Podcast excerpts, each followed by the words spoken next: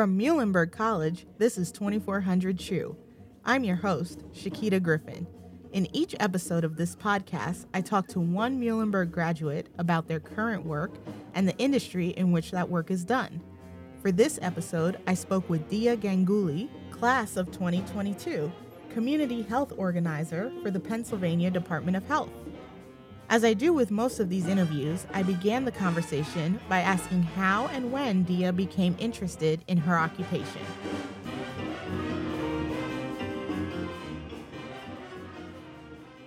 I started taking public health classes at Muhlenberg in my sophomore year, my fall semester. And that was the first class that really got me interested in majoring in public health, actually. It was the first introductory class. Nice. And so, what was it about those classes that really sparked your interest? I think it was definitely my professors Dr. Pashinsky. She was she's also she was also my advisor. So we really um, in the first class we went over lots of topics in public health. It was probably one of the broad courses because it was an introductory class. So a lot of the topics we went over, I it really sparked my interest in public health and hopefully narrowing down to choosing um, i guess the field that i really wanted to go into nice and how would you say what you've learned in that class or throughout your time at muhlenberg really has translated into the job you have now? The writing assignments that we had i was able to choose some of my own topics to do research on and that allowed me to grow more interest in epidemiology actually which is what i want to uh, study in grad school. Could you talk me through a little bit about what did your search process look like looking for this job and ultimately landing it since so many jobs require master's degrees and even the entry level it was very hard for me to search on Indeed. I was looking on Glassdoor, I was looking on ZipRecruiter, I was even looking on Handshake. I was looking everywhere. It took me a long time. I went through a few interviews. I had a, a network connection who got me an interview, and unfortunately, I didn't get the position. So I had a few interviews that didn't really work out. I also was offered a job through a couple interviews that I had, and I chose to work for the Department of Health. So it really took a few months for me. Yeah. I was lots of lots of research. So it took it took time. and I think that's so important to be able to showcase that it's not a one and done. You know, that's a pretty rare scenario yeah. that it really does take time, you know, utilizing your network, doing that research to see what's out there and what the options are. So you know, when you got this job offer, what was it that made the Department of Health appealing? Definitely working for this is more of a contractor position. So the contract ends in May of next year. So I knew that if this was my first job working for the Department of Health, it would add to my resume where I could hopefully apply for other jobs in the Department of Health, other jobs that were more advanced, like the CDC, working for the state, working for the National Institutes of Health, I was really using this job as to build a foundation, especially having that on a resume working for the Department of Health as a first job was very appealing to me. Mm-hmm. After reading the job description, after meeting with so many people, having a mentor, I really thought that this is the best position for me to start with in my public health career. And I love that you're able to see it as a stepping stone you know, that first job is more than likely not your last job. You're going to have a lot of those switches along the way. And especially with you having grad school on the horizon, I think it's really great that you're able to think about this in the long term. So let's dive a little bit more into your current role. Could you talk through one, is there a typical work day? You know, and if there is, what are the types of things that you're doing? as a community health organizer, I work completely remotely. I'm always at home during the day. My my day starts at 8:30, ends at 4:30. So during the day, I could have some webinars scheduled, I could have some meetings scheduled with partners, um, a community health organizer group meeting, just going over just weekly. Those are usually on Mondays at nine.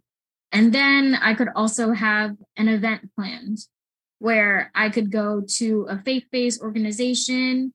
Um, I could even go to colleges and speak there. It's really mainly in the county that I'm assigned to. What are your overall goals as a community health organizer? What is the goal of your role? Promoting more awareness of COVID 19 and getting vaccinated. That's definitely the biggest goal with this job is to promote vaccinations and more knowledge of COVID and other vaccinations in general, and educating the public on public health and how useful we are and how we can all work together if we're all educated on public health. We can all work together to hopefully not eradicate COVID 19, but hopefully decrease the numbers because those are going up, unfortunately. So it sounds like that work is achieved through a lot of relationship building, presentations. Yes. You know, are those the types of things you're doing? Is the biggest, it's the most important part of this job is creating relationships with other. There's a vaccine coalition, immunization coalition that I'm currently working with in Montgomery County. I live in Montgomery County, but I'm assigned to Northampton County. I haven't been able to work in Northampton, but I've done more in Montgomery County. So, planning events with other organizations, planning vaccinations. I've had some people reach out to me asking if I can speak to their classes, their public health classes. Nice. That's kind of making me anxious because I've done something like that before. So, um, that will be coming up in the next month or so. So, definitely based on education, promoting getting vaccinated. It's very important with this job. Are you able to bring new initiatives to the table in terms of how you're making these relationships or designing new events? Or, you know, is it something that's a fairly standard template that you're following? So, definitely more of a standard template where we could be vendors at some sort of bigger event where we can bring COVID 19 testing kits and everything. My favorite part is bringing stickers that say I got my COVID 19 vaccine because I love stickers and who wouldn't? I mean, I know I'm looking forward to bringing all my stickers to the college class at Montgomery County Community College in the next month because when you see laptops and everything at a college, they're covered in stickers. Mhm. And my personal water bottle and my laptop covered in stickers. So that's what I'm looking forward to bringing. Nice. So you know that that's a good marketing tool that relates to a lot of people, the probably, like, stickers. Yes, that's probably one of my favorite things ever is bringing something that um, anybody can really take away from the event. And so you did mention that you work remotely. Do you feel like it's Mhm. more difficult to create that network being remote? Are you still going out there and doing a lot of visits? How is that working? I guess it is easier to reach out, but it's mm. also nice when I can meet my partners in person when going to their events and going to where they work and planning out these events also. It takes a lot of time lots of working with your partners so it definitely requires lots of organization and making sure that things are in order There's parts of that that are easier remotely, you're saying, and then parts of it that are a little bit easier in person. maintaining those partnerships and relationships is definitely easier in person Nice. when you get to communicate things in person it's easier but sometimes information can get lost in email especially when your emails are getting flooded Right. every day and are you kind of working independently or are you part of a team in your role? We have different groups like community health organizer work groups. I'm in the surveys and reporting work group which has to do with a lot of statistics actually which i minored in stat. So there's a big community health organizer work group. There's about 38 of us that's that we're working around the state. But then there's also different work groups. We have one big team and then we have some little teams that work together. You have to definitely keep yourself organized to manage some shorter term projects, it sounds like, as well as the bigger working group projects. and keep everything moving mm-hmm. forward. You know, especially since your role is based around education around the COVID vaccine. You know, I think it would be safe to say it might not exist had there not been the pandemic, but I really wanted to dive into how has the pandemic affected the work that you're doing? This position is newer, actually. So I believe this job started in April of 2021. I was hired in June of 2022 officially. So it was going on for almost a year when I started. But I know that since this job began, there's definitely been an increase of awareness, like especially with vaccinations and everything, because there are people who still haven't gotten their vaccine. I was actually at a meeting this morning and it was just an overview of a recent event that happened last week. And the presenter said that some people, maybe 30 people, had gotten their first vaccine but the first dose. And that made me think that, okay, so there are lots of people who probably haven't even gotten vaccinated, period.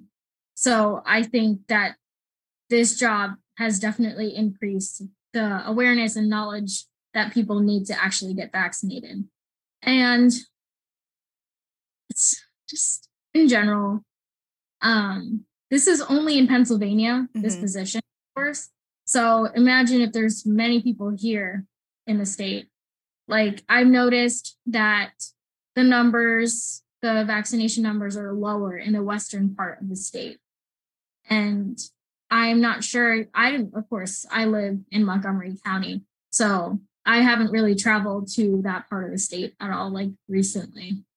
And so the one thing that I always like wanted to note is that this pandemic has um, has definitely improved the knowledge of COVID 19 mm-hmm. and the importance of vaccines to people like around the state and I'm sure around the country, of course.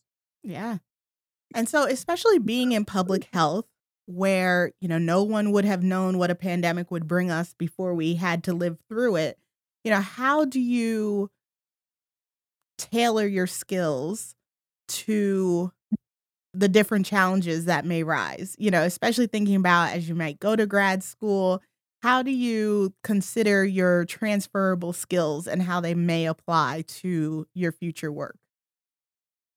Yeah, so the one thing that's important to me is educating myself and preparing myself for something that I wouldn't really know about.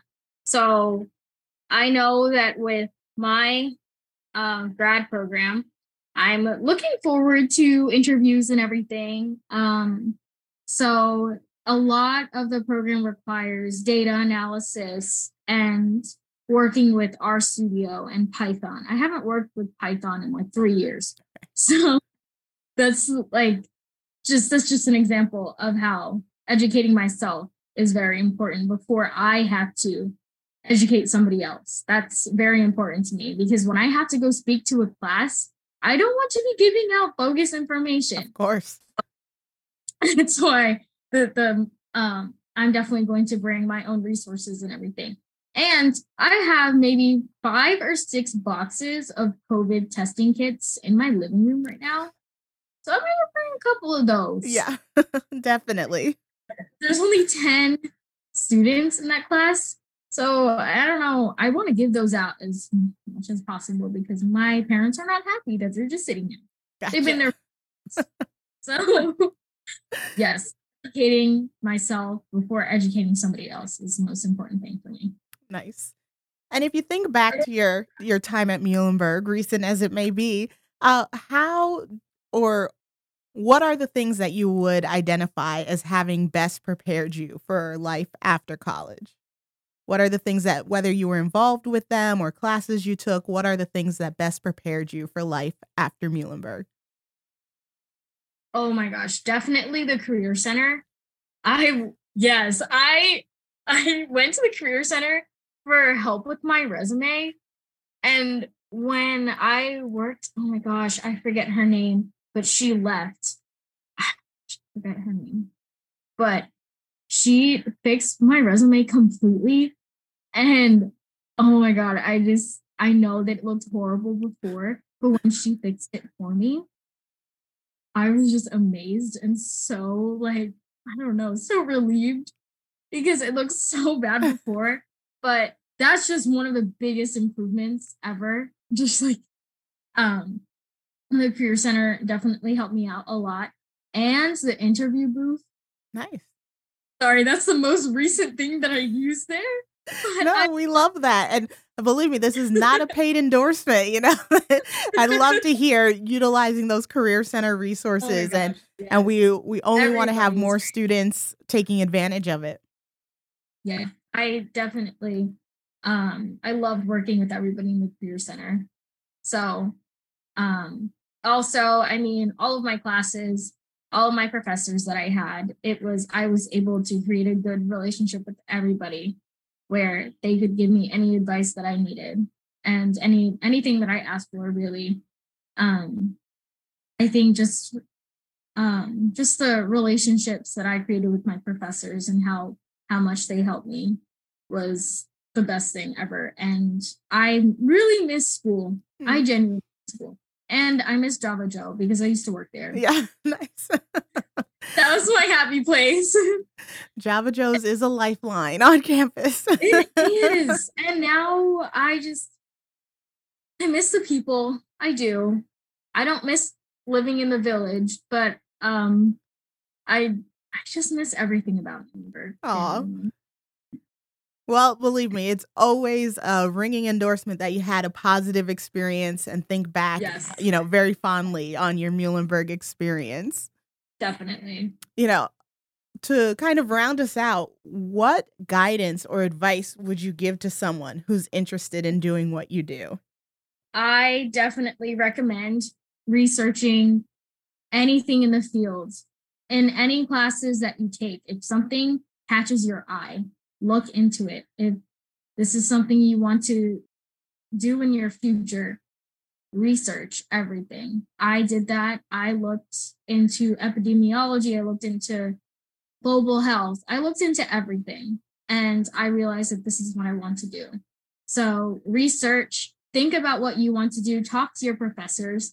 Definitely, if you express interest in something, also ask them if they have any research and if you'd like to join in on that. Also apply for the Career Center, the the winter internships. I forget externships. Yeah, the winter externships. yes. yes. Yes. Definitely apply for those. I got many connections after uh, participating in one a couple of years ago. Awesome. So, and just gain as much experience as you can.